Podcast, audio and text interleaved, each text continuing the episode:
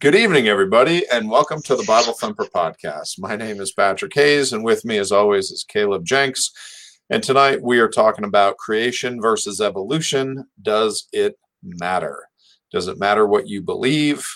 And obviously, tonight I'm talking to Christians. Does it matter what you believe? And we think it does, or we wouldn't be doing this as a topic. So, with that, uh, this is part two. We went over quite a bit of information in our first hour on creation versus evolution. And today we're going to go over a little bit more stuff that we didn't get to last week. So I want to start out with a quote by a fella named George Wald. Now, if you don't know who he is, that's okay but he did win a Nobel Prize, and he is a biology professor from Harvard University. And what he said was, let's see, is this, there it goes. Okay. He said, when it comes to the origin of life, we have only two possibilities spontaneous generation arising to evolution. The other is a supernatural, creative act of God. There is no third possibility. Spontaneous generation was scientifically disproved 100 years ago by Louis Pasteur.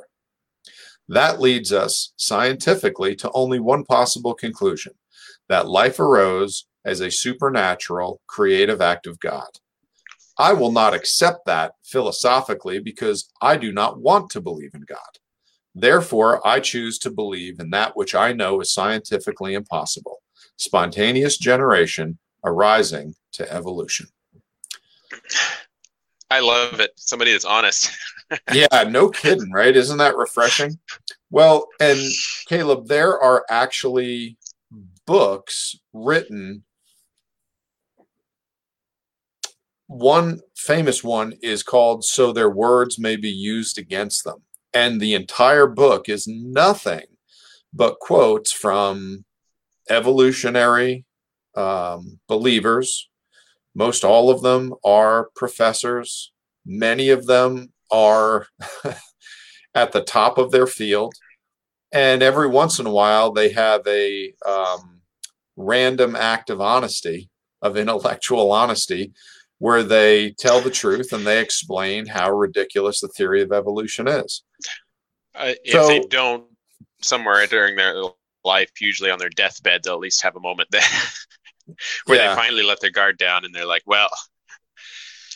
So the reason I bring this up is because, as George Wald said, he does not believe in a supernatural creative force because he chooses not to believe in God. He doesn't believe that there is a scientifically viable option. He just chooses not to believe in God. And Caleb, the reason that people believe in evolution is not because of the overwhelming evidence. If whenever you get into it with a an evolutionist, I always ask them, I go, I cut right to the quick. I say, look, tell me your top three reasons why you believe in evolution. I don't, oh, there's so much evidence. Okay, great. Then it should be easy to give me three outstanding examples. What do you hang your hat on? And you can, it's always the same stuff. I've never heard someone bring something up that was really unique or really impressive. And you can get right into it very quick. And, and you often find that people either have believed a lie or they just heard something and they're like, yep, good enough. And they never even look into it. And the reason they don't look into it is because they want to believe in the theory of evolution. And there's only one reason to believe in the theory of evolution, and that is to deny the existence of God. People don't like the idea that they were created and one day they will have to stand before their creator. Because you see, whoever pays the piper calls the tune, so to speak if God's the creator, well, guess what? He gets to make up the rules. And he wrote down the rules. He made a bunch of them. You know, usually you can find them in these black leather bound books. Okay, this one's brown, but people don't want to follow what the Bible says. Okay, they don't want to be accountable for their lifestyle, for the sin that they choose. And the easiest way to avoid just... those things is to deny the existence of God. Jump on in, buddy. Sorry, I waited. I'm just gonna. Yeah, I'm gonna add one point. I'm just gonna add one point to that, and that is, I've talked to quite a few uh, people that do believe um, in uh, evolution. Some of them are actually Christians, some of them are not. But quite a few of them, when I asked them what convinced them or what their best argument for evolution was, oftentimes they had none, but they were the first to raise their hands and say, Yeah, I believe in evolution. So when I questioned further rather than just asking them what convinced them because they could they couldn't bring a very strong argument for it oftentimes um, i would ask them when did you first come to this belief and most of them i found it was in high school which is interesting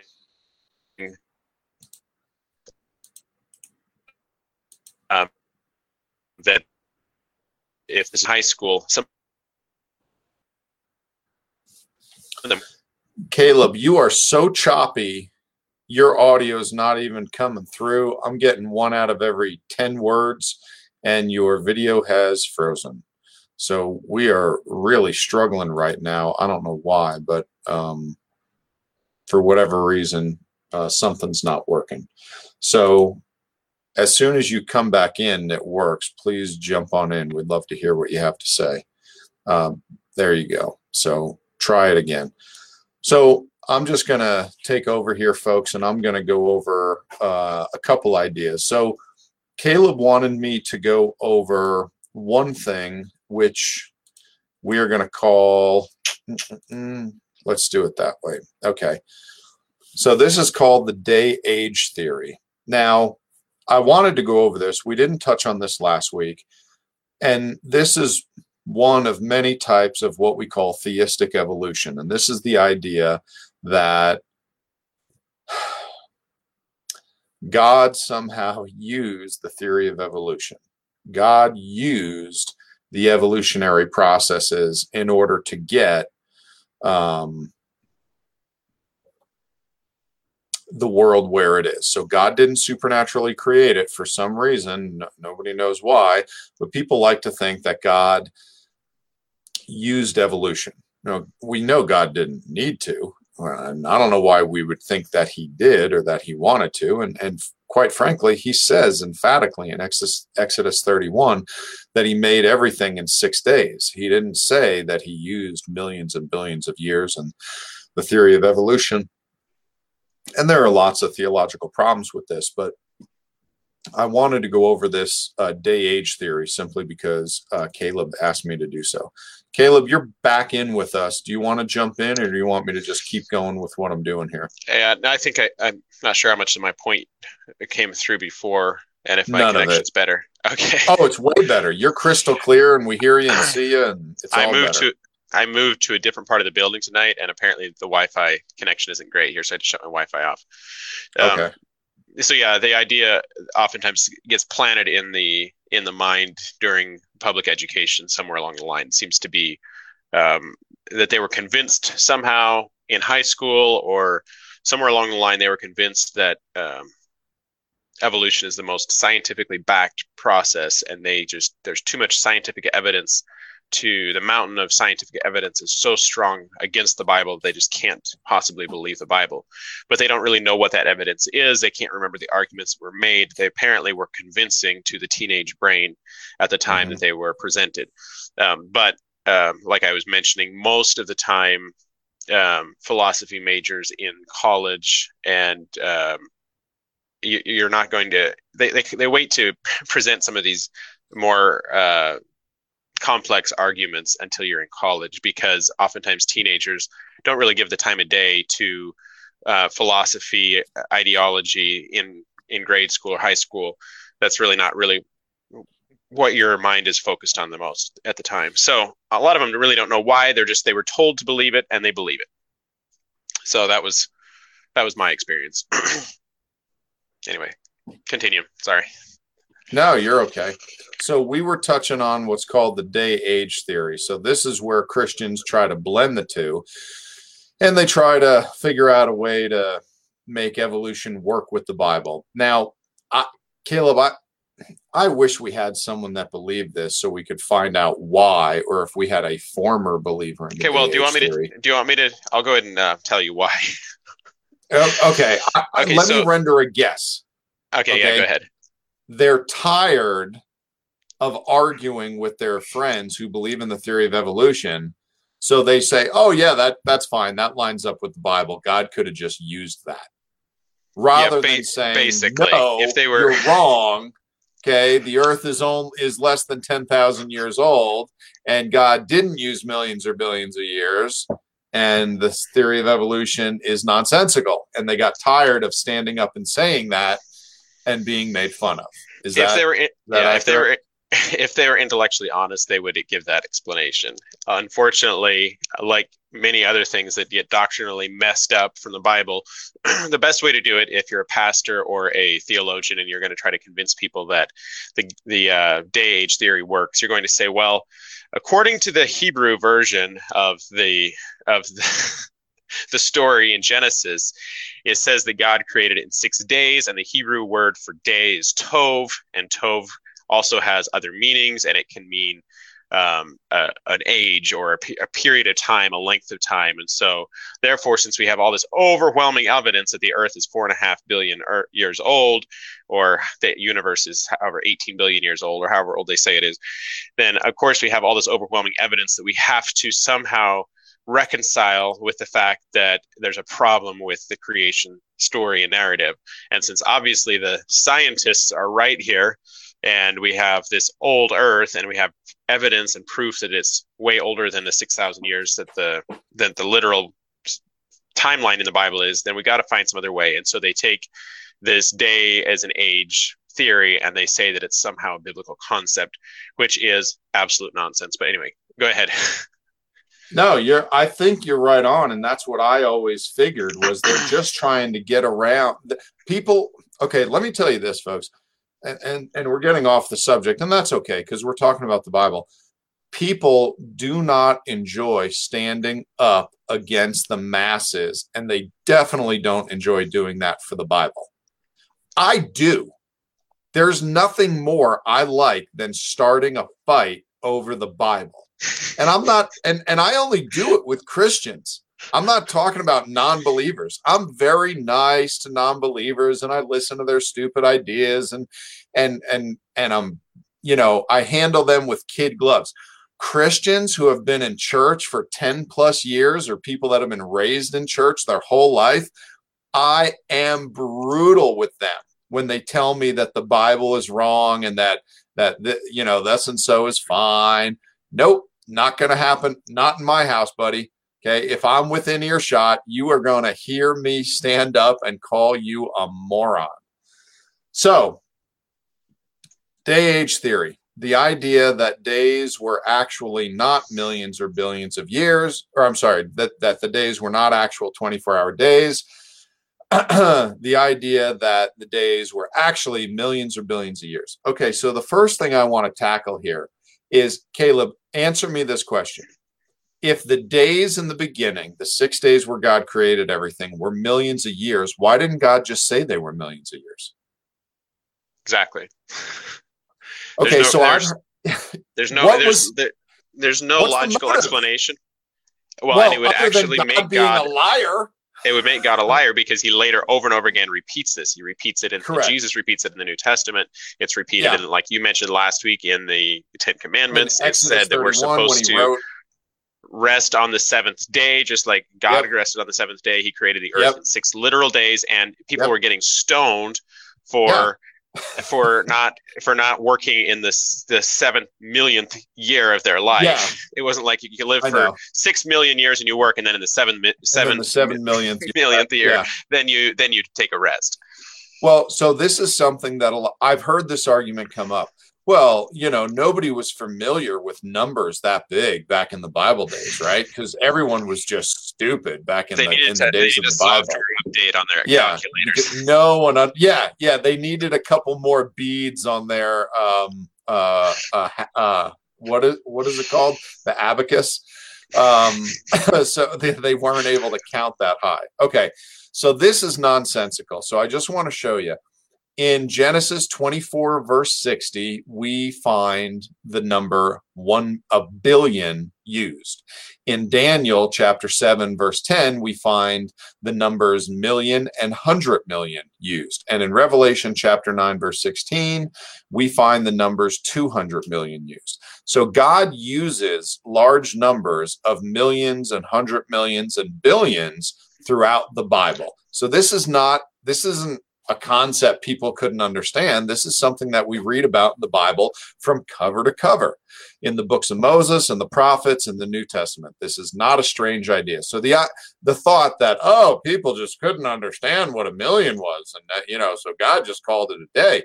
Okay, it's nonsensical and it doesn't line up with the Bible. It doesn't hold water. Okay, let's move on to the next one. All right, go so, ahead, jump in, jump in. Oh, well, while you're still on the age theory, I have yeah. heard one verse that people get mm-hmm. confused mm-hmm. on, and I wanted to uh, see if you have any thoughts on you it. Want so me I, to just turn to Second Peter now? yeah, a day is a thousand years. Yeah. Do you think God was redefining terms there? Because no. Yeah, he yeah. also All says that in Christ there is neither male nor female, neither Jew nor Gentile. So that yeah. means that if I want to marry a man, I can marry a man, yep. and if I want to say I'm a, I'm a female, I can say I'm a female. If I want to say yep. I'm a thousand sure. years old, I could be a thousand. Jesus is in the business of redefining terms, right? Yeah, and and and no, that's not the case, and and we're going to see this in a little bit when we go over the word day, which I'm going to do in just a couple of slides here. So the only time you ever, ever, ever find a day, meaning anything other than a literal day, is in prophecy. Period. That is it. Okay, it's the only place it ever happens. In Second Peter, he was not making an argument that days can be interchangeably used for a thousand years. And by the way, Caleb, if you want to say that days are a thousand years, go ahead. That doesn't help the evolutionary argument. Okay, that the creation no. week took six thousand years. Go ahead. They're still way outside of like the scope of that. yeah, that doesn't help. You know, uh, uh, Darwinian evolution from amoeba to man. Okay, it doesn't help it at all. So, okay, so let's take a look at this, Caleb. So I put I put the chart up on the screen, but because people might just be listening to the podcast and not seeing this video, Okay, let's go over the six days. What did God make on day number one? Can you remember? If not, look at the visual aid. the heavens and the the heavens and the earth. Correct. Okay, so God made the earth, God made the heaven, and God made light. Okay, what did God day on make on day number two? What did God make on day number two?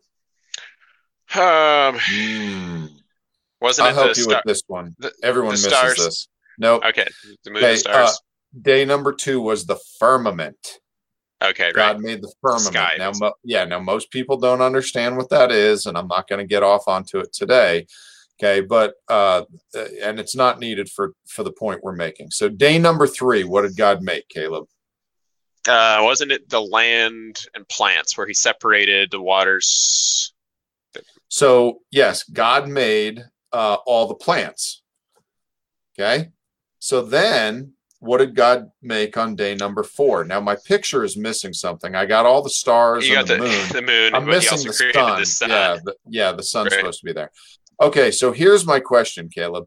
So if God made all the plants on day number three, and each one of these days is actually an age of thousands or millions or billions of years, how did those plants survive without the sun he made on day number four?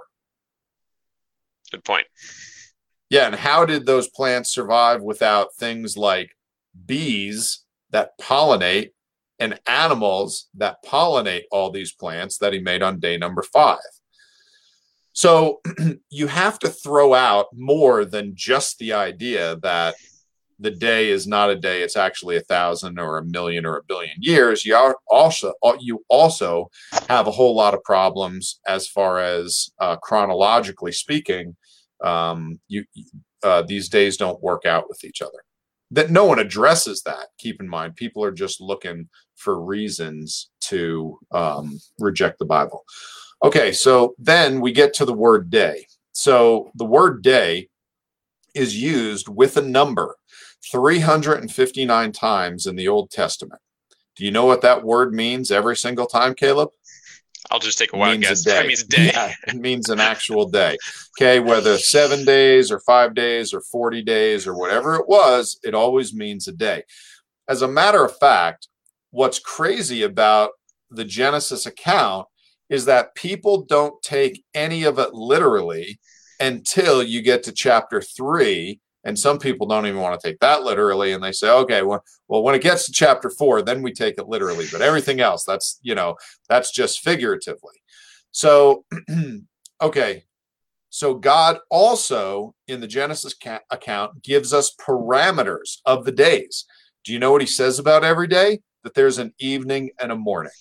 Now i don't know where you get an evening and a morning of a thousand years or a million beer years or a billion years. Okay. Maybe after a million beers. yeah, yeah. Forgive me. I'm tired. I had a long day. Okay, so let's go over a couple more. Uh, the word day plus a number is used 410 times, and every time it means a day. Evening and morning together without uh, the word day is used 38 times. It always is talking about a day. The evening and the morning with the word day 23 times always means a day and night and day used 52 times always means a day. Now, here's the thing you need to run the first three chapters of Genesis through the 10 year old test. Have a 10 year old read those chapters and ask them Did God make everything in six days?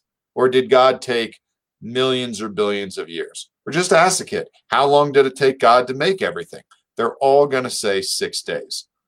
Nobody uses the plain teaching of the Bible and comes up with anything other than just the word day. Okay, so Caleb, I'm going to hide you and I'm going to make this big just so I can read it, but we can still hear you. You're not muted, or at least I don't think you are. Uh, let me read this quote. Probably, so far as I know, there is no professor of Hebrew or Old Testament at any world class university who dares not believe that the writers of Genesis 1 through 11 intended to convey to their readers the idea that creation took place in a series of six days, which are the same as the days of 24 hours we now experience. That is Professor James Barr, who is a professor at uh, the University of Oxford. So, when you're going through and looking at the word day, everybody, everybody, everywhere in the Bible believes that it is just a day. And, that includes Hebrew scholars who are both secular and who are religious. They all believe that God was talking about a day. Now, if you don't want to believe that, that's fine, but stop saying that God meant something else because he did not. He did not mean something else. So that's the day age theory in a nutshell. What else you got for me? Uh, we talked we talked about so there's really um, we talked about the gap theory a little bit last last time, which I don't think we need to devote much time to that. So there's yeah. the both Patrick and I um, are are mocked and ridiculed not just by evolutionists and um, atheists that that dislike the Bible, where also anybody that takes a literal view of the Bible is mocked by many other Christians and even creationists that would say, well, yes, we believe in the creation story, but let's not be so foolish and so fundamental that we mm-hmm. would take a literal young earth creation where we where we look at things and say this looks like it happened 6000 years ago as the bible says we're going mm-hmm. to take things a little bit more logically and kind of mesh the stories with those of the um, the scientific community they'll they'll they'll call mm-hmm. it and so that's where they'll come up with the the gap theory which i mentioned the other day where they they think that there was this expansive time between the first uh, first verse or two of genesis or the first verse of Genesis and the rest of Genesis there, where it, it, says in the beginning God created the heavens and the earth, and now the earth is formless and void, and darkness is on the face of the deep, and the Spirit of God moved upon the face of the waters. And they say that that could have been for millions or billions of years, and then God said, "Let there be light," and then the rest of it takes place. Which mm-hmm. um, Patrick and I, either of us, would be happy to to take a literal viewpoint on it. I don't think that science, um, in any way, is in conflict with a literal viewpoint of of God creating the earth in six days. Mm-hmm. Um, so that would be that would be uh, what what what could you think of that would pop into the mind of a Christian um, that would be so convincing about evolution that they would feel it necessary to possibly change the storyline of the Bible in order to somehow support this theory, which is not so. In science, they use they I would say at the best they've come up with a theory. They have not. It's not turned mm-hmm. to a fact. They have. There's a hypothesis that this is this is the um, this is the argument that we're going to make. But then you have to make the argument, and nobody's really made sure. the argument and had and had facts to back it up. In fact, Darwin okay. even doubted it and said he he said, well, if it were as I say it is, I'm paraphrasing mm-hmm. terribly, but he basically says, sure. if it were as I as I say it is, then we should be able to eventually find, uh, uh, we should be able to dig up and find evidence Countless of fossils are surely going to show up. You got it. Yeah, yeah of, of life at re- all the various yep. stages. And 150 mm-hmm. years later, now we've found life mm-hmm. at zero of those various different stages that they claim that we have to have had to bridge the gap from life beginning as a single cell organism to being what it is now and all the different Correct. varieties of life. Okay, so let me show you this. Okay, this here is an Amorite. Okay, or I'm sorry, I think it's called an Ammonite. So for whatever reason, my camera is not focusing on this very well, but you can see this is the fossil, you, okay, of a shell and out of this side, you have lots of squid-like tentacles coming out, and this is a creature that was supposed to live you know, I don't know, whatever, millions or billions of years ago. I don't care. Put whatever number you want on it. Okay, so Caleb, then they found another one and it was slightly different. Okay. No, they, I'm right. serious. This is what they do. Okay. So they find two fossils and they're slightly different from one another. Okay. So, Caleb, what does that prove? Microevolution. No, no, no, no, no. Okay. what does it actually prove? This is a fossil. Would you agree? Okay, this is a real fossil. What does this fossil prove? That something existed in that shape or form at some point in Correct. time, right? Okay. And then then what happened? Um, obviously it was covered with mud or something. Something happened and it died and it's it was it preserved. Right. Yeah. You got it. Okay. Do you know that's all a fossil proves? That something right. died. That's it. It doesn't prove that it had kids, let alone different kids. Okay, right. You can line up as many fossils as you want. All it proves is that something died. When right. we're using and, something else died that was slightly different. There you go. Right. Okay, when we're at when you're we're using empirical science, that's all it proves. That's a, you can line up every fossil on planet Earth and all the ones they're going to discover over the next 500 or 1,000 years. It doesn't prove a thing. Okay. Right. All it proves is that something died. We don't even know so, if it was able to have kids. Okay, so just on that point though, say that say that it did prove microevolution. If it did prove that over however many years that there was some difference between one thing mm-hmm. and that it had changed a little bit over time to become something a little bit different. Okay. That still so, does not get us at mm-hmm. all anywhere close mm-hmm. to scientific evidence for macroevolution from the point sure. of single cell organisms to being I mean we, we can see you and me. we can see now in the way that obviously they've bred dogs and dogs have changed you know you got different crossbreeds of dogs and you can see that mm-hmm. there's microevolution, as you could call it. I mean, they're really borrowing, to me, they're borrowing from God's natural laws of what actually happens, the cause and effect. And mm-hmm. they're using that as a, as a way to, I mean, you never, you can never sell a lie without a little truth in it. So they've borrowed sure. from something that, you, that they can see in nature that works, and they are trying to ascribe that as the theory that makes their nonsense more believable to say, well, if you can mm-hmm. see that a dog now might look a little bit different than a dog did 300 years ago, then mm-hmm. obviously mm-hmm. maybe it used to be that it was a snail, not a dog, and it turned into a dog over time. But even with all of man's um, intellect and an intelligent breeder behind it, they have mm-hmm. not been able to cross genetics beyond a certain barrier within they sure. still can't cross a dog with a goat or a monkey with a human. There's mm-hmm. genetic barriers where um, the dna and the they're called chromosomes make, make chromosomes. exactly. The, and you can't there are certain numbers of chromosomes within each kind of animal. And no matter what you try to do okay you can't get them to breed with each other.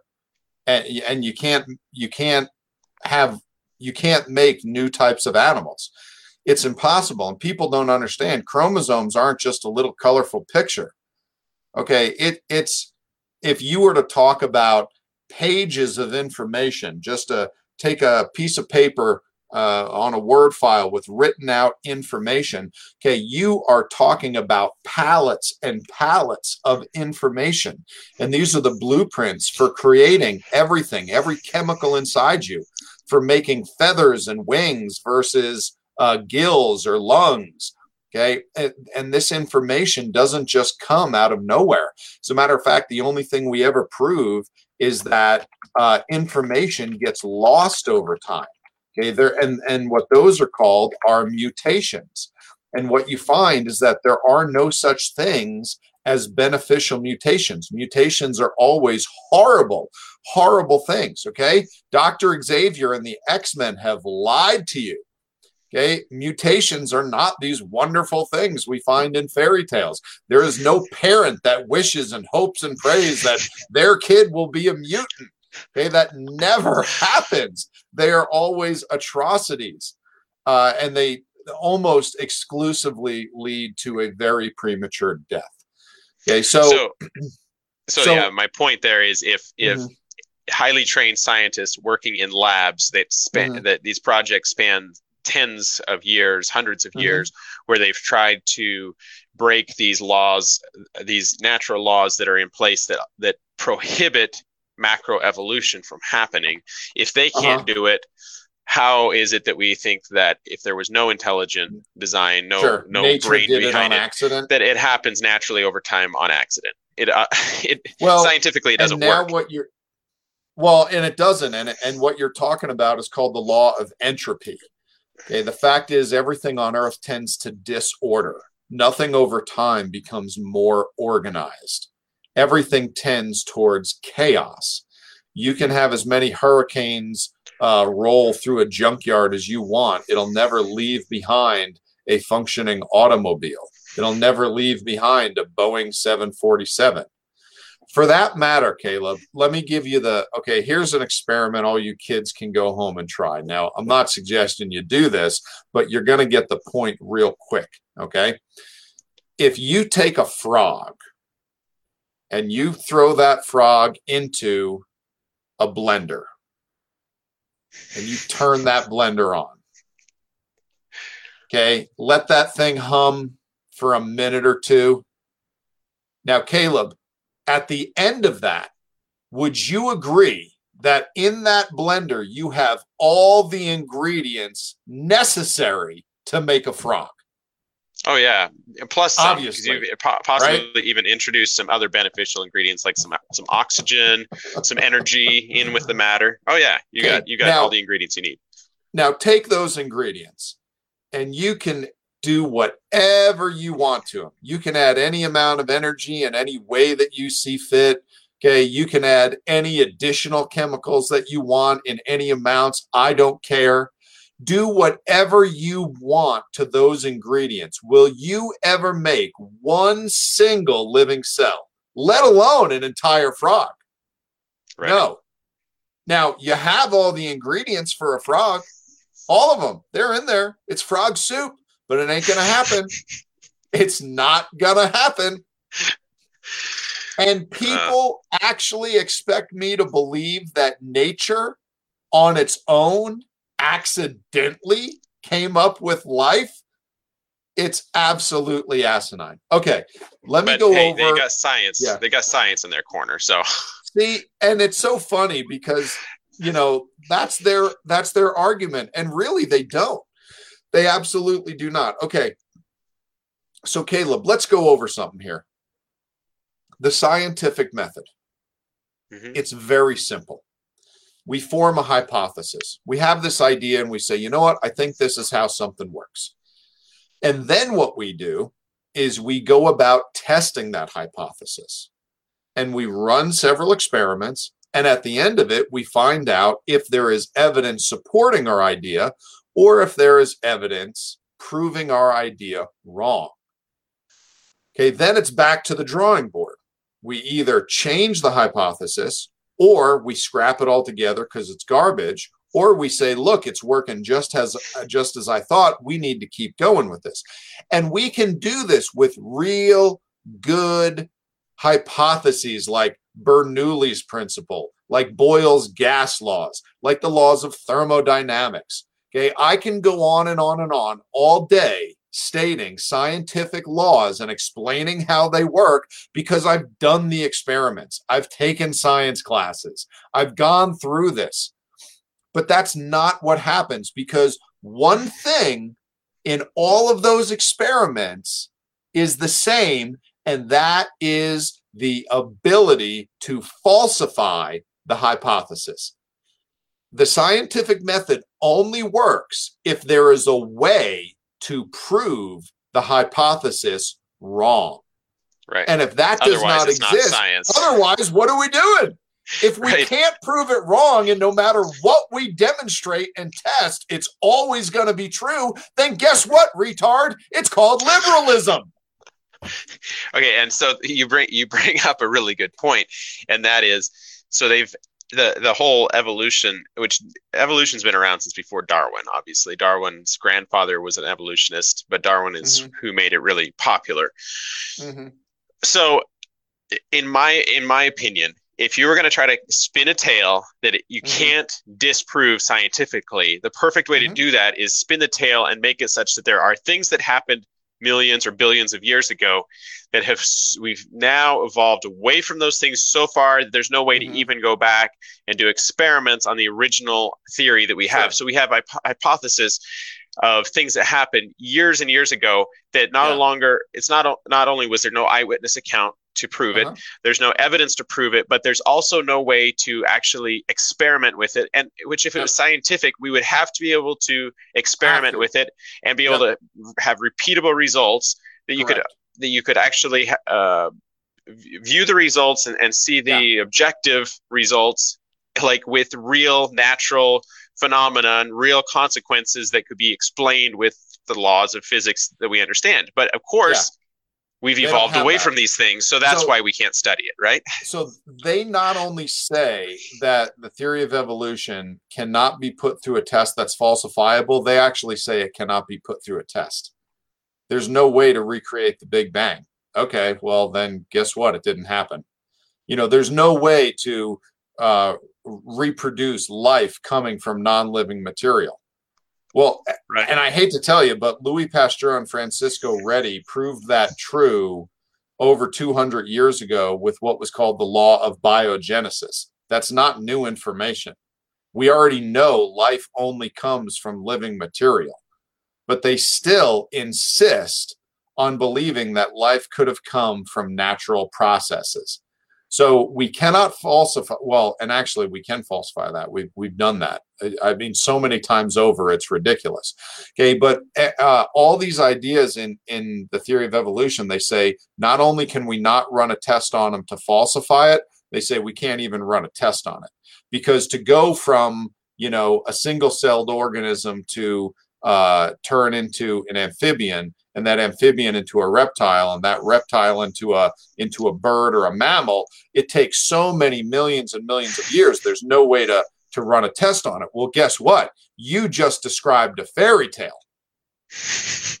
That's what you did. Okay? And and caleb i got one for you okay?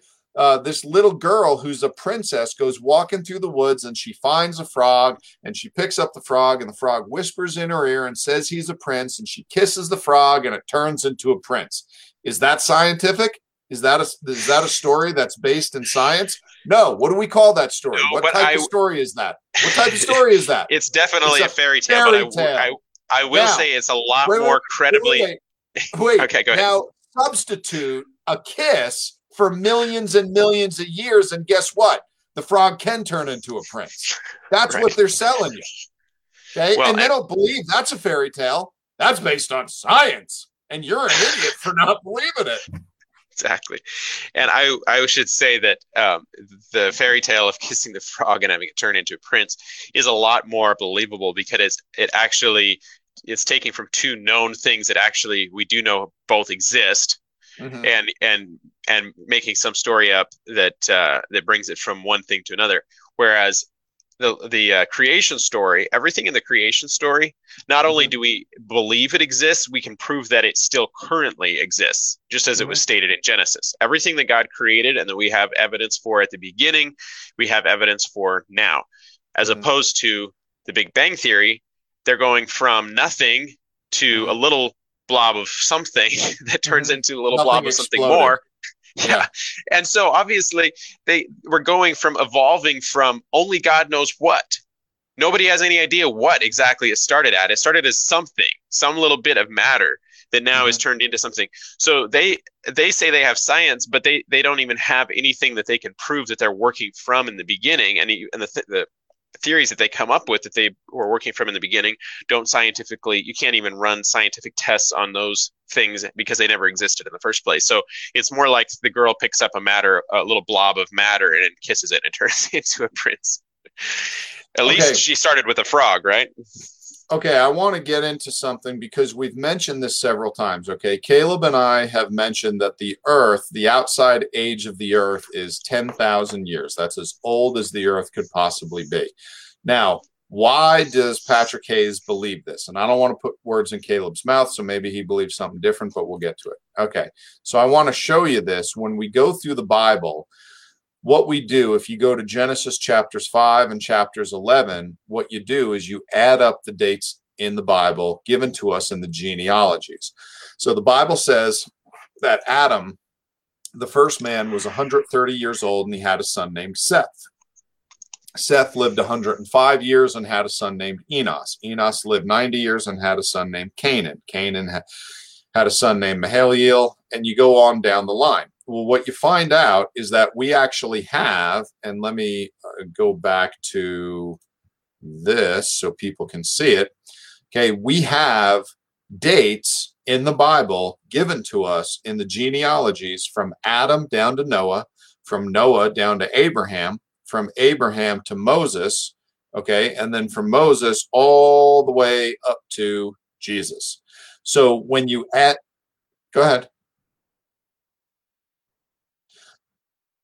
So I can't. Yeah, I so, can't read the dates that you have on there. Obviously, you have all the dates in between as well. Yeah. No. Now that's okay. But the the the point at the end of this is that when you add all the dates in the Bible up, you get to a number of roughly six thousand years ago, and this is not surprising because it is a group of seven. Because you find out that the last stage of Earth's history is going to be what we call the millennium that is a thousand year period where Jesus rules in Jerusalem, sitting on an actual throne and ruling the world for a thousand years. And we believe that the earth has been here for six and we're about to enter the seventh.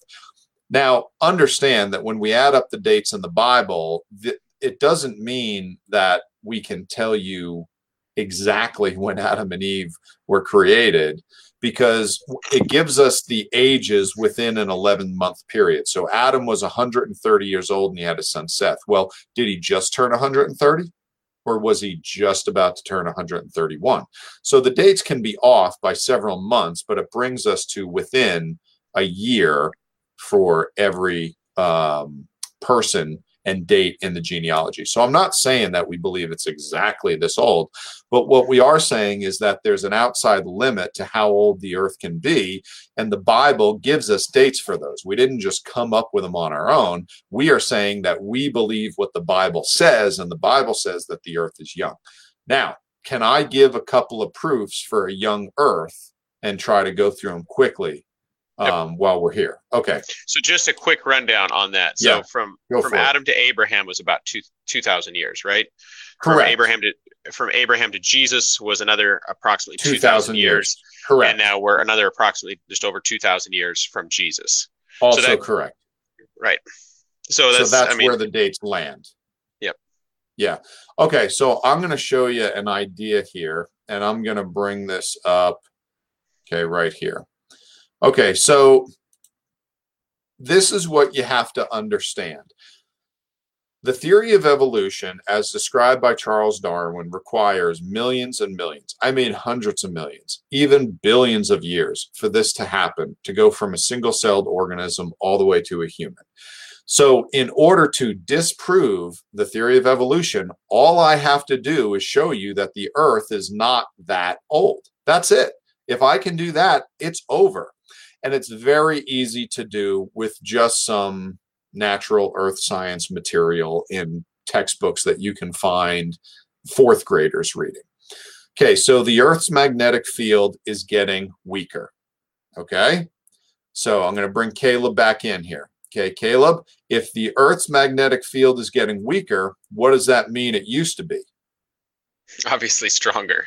Obviously stronger. Very good. Okay, so if you if you calculate the rate at which the, the Earth's magnetic field is getting weaker and you go back in time, you find out that there's an outside limit to how old the Earth can be.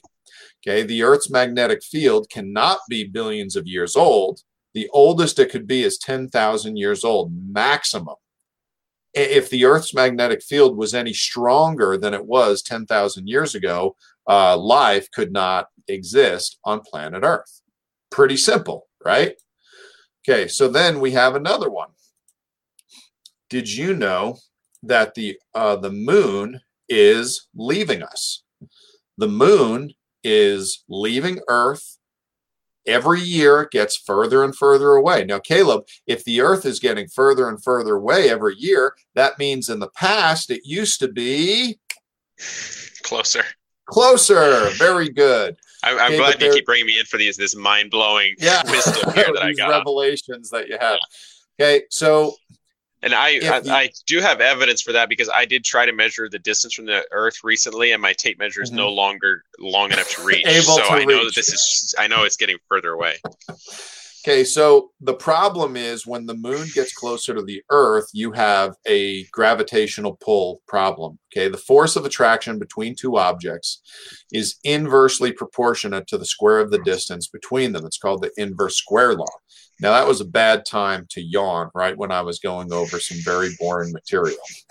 Now, what Sorry. this means is that when you bring the distance of the moon into one third of what it was, you take one over three, you invert it, and you square it. So when the moon is one third the distance, the force of attraction is nine times as great. Well, that's a problem because you see, the moon is responsible for the tides. And as the moon gets closer, you find out that the issue you run into is the tides would be so high that they would sweep right over the mountains and drown everything on earth twice a day. And that doesn't work. You can only drown comfortably once a day. okay. So I'm going to give you one more. Okay. Did you know that the speed at which the earth is spinning is slowing down? Well, if the earth spinning on its axis is slowing down, that means it used to be going faster. Faster. So what you find is that the Earth loses about one one thousandth of a second every day. And when you go back through time, you find out that the Earth loses about a third of a second every year. Well, when you do the math, you find out that roughly every 10,000 years, Earth's day was one hour shorter. Well, if you continue to go back in time, you find out that roughly 230,000 years ago, Earth was spinning like a top. Now, we know that that could not be the case because life couldn't exist if that were going on. But there are there are so many simple ways to show that the earth cannot be millions and millions and millions of years old. And and any there's so many nonsensical arguments. People go, oh, well, what if the earth had energy added to it to make it spin faster? Okay, well, can you explain that? How did, the, you know, was that Atlas who got up and started spinning the earth faster like a basketball? You know, so when we when we use actual science, we measure what we can see. We go to the world and we observe and we record the data and then we crunch the numbers, we can see that the Earth could not have been millions and millions of years old. Okay, and that goes along with what the Bible says. The Earth had to be very, very, very young. And there is a historical record of that. I know a lot of you don't want to, you know, read that or believe it or, you know, have your life line up with it in any way. Um, but sorry, you know, the God that wrote the book is the God that created the world, and that's the God we're all going to stand before one day. Okay, Caleb, I'm turning it over to you. Tell me what you think. Um, well, along those lines, obviously, if as Christians, if we want to believe the gospel of Jesus and um, believe in salvation, but we want to discount the biblical historical count of creation, we run into a problem because either God is God and Jesus um, is was there at creation, and the account is accurate, and Jesus reiterates that account, or or it's not. And so then mm-hmm. God isn't really God, Jesus isn't Jesus. Your salvation is hinged on on a fairy tale. So it is important that we're not only able to accept the um, supernatural act of Jesus' death, burial, and resurrection, the virgin birth of, of, of Jesus. Those are things that, if we can accept those as a Christian, um, we should be willing to accept the Bible as factual for historical evidence uh, from the beginning, from from Genesis one. And I think it's problematic to think that you can be a Christian and deny creation as as it's written. Um, so I think you mentioned Patrick the other day that that Jesus, um, and that well, not, not sure. If, well, you did. You mentioned in John where it, it talks about Jesus mm-hmm. being there in creation. Um, yep. Obviously, and then Colossians 1.16 was the other verse that talks about okay. Jesus being the creator. So in Matthew, uh, verse, I'm sorry, chapter 19, and um, not sure where I want to go with this here. Well, I'm just going to read it from the beginning because I can't remember where it was. Okay. So, and it came to pass that when Jesus had finished these sayings, he departed from Galilee and came into the coast of Judea beyond Jordan, and great multitudes followed him, and he, and he healed them there. And the Pharisees also came to him, tempting him and saying unto him, Is it lawful for a man to put away his wife for every cause? And he answered and said unto them, Have ye not read that he which made them at the beginning made them male and female, and said, For this cause shall a man leave his father and uh, mother and shall cleave to his wife, and they twain shall be one flesh. Mm-hmm. Um, and so Jesus goes on to then later reaffirm Moses, um, reaffirm what happened there with Moses as factual, where Moses allowed them to, to give a certificate of divorce. So he right here uh, reaffirms creation having happened in the beginning, uh, mm-hmm. that, that, God created the male and female. Uh, Jesus other other times reaffirms the creation story, and I think that it's I think that it's really uh, interesting to to to really wrap your ma- mind around this. So Jesus comes and he's obviously was there at creation and jesus doesn't mm-hmm. question for a moment that creation mm-hmm. happened exactly like it was mm-hmm. he never says well in order to prove creation, you know, we have this evidence or this that evidence, or if you know, God obviously uh, uh, was able to use this natural law or that this natural phenomenon to create the earth. There was no disputing it. It was just it was as mm-hmm. it was. So, as followers of Christ, um, taking a biblical, literal biblical approach to creation, to me, is um, we're just walking in Jesus' footsteps, and mm-hmm. you can. Um, uh, there's uh, Frank Turek is a guy that's really good at at making good arguments for creation, and you can you can watch some of his stuff. But one of the things that I've that I find about these guys that that make a good argument for biblical Christianity and biblical creation is it goes hand in hand. If you're going to make a good argument for Jesus, um, mm-hmm. um, you should fo- follow in his footsteps philosophically to not just um, not just take the salvation part. And Jesus was very, very true to historical um, creation in that he never he never argues about anything in the Old Testament. He always reaffirms the Old Testament, whether it was the laws of Moses, uh, whether it was the prophets, whether it was the creation story. And so, as Christians, uh, to me, as a follower of Christ, that's part of my job when I give a defense for my faith is to, like Jesus, not ever ever falter from the truth Jesus says, You shall know the truth, and the truth shall set you free. And so we have truth on our side, but only we're only on the side of truth as long as we embrace truth and whole truth and all of the truth. So if you're going to preach the gospel, but also along with preaching the gospel of, of salvation, you're going to mix in a little bit of um, theistic evolution in it. And Eastern just, mysticism. Yeah, you've really just messed up because all of a sudden you're not pointing them to Jesus or to the God of the mm-hmm. Bible. You're pointing them to man's false theories and false theology and then you're mixing the good message of the gospel in with that so i think it's really important as crusaders for christ as people that are representing christ in the earth that we represent the story as it's written in the bible and that we ourselves really believe that story to be historically accurate and if you don't believe it to be historically accurate um, that's okay it's okay if you still have doubts, but get to the point where you recognize those doubts, like Thomas. Thomas doubted, and Jesus said, Okay, come, let me show you. Put your hand in my side. He doesn't necessarily mm-hmm. condemn us because of our unbelief.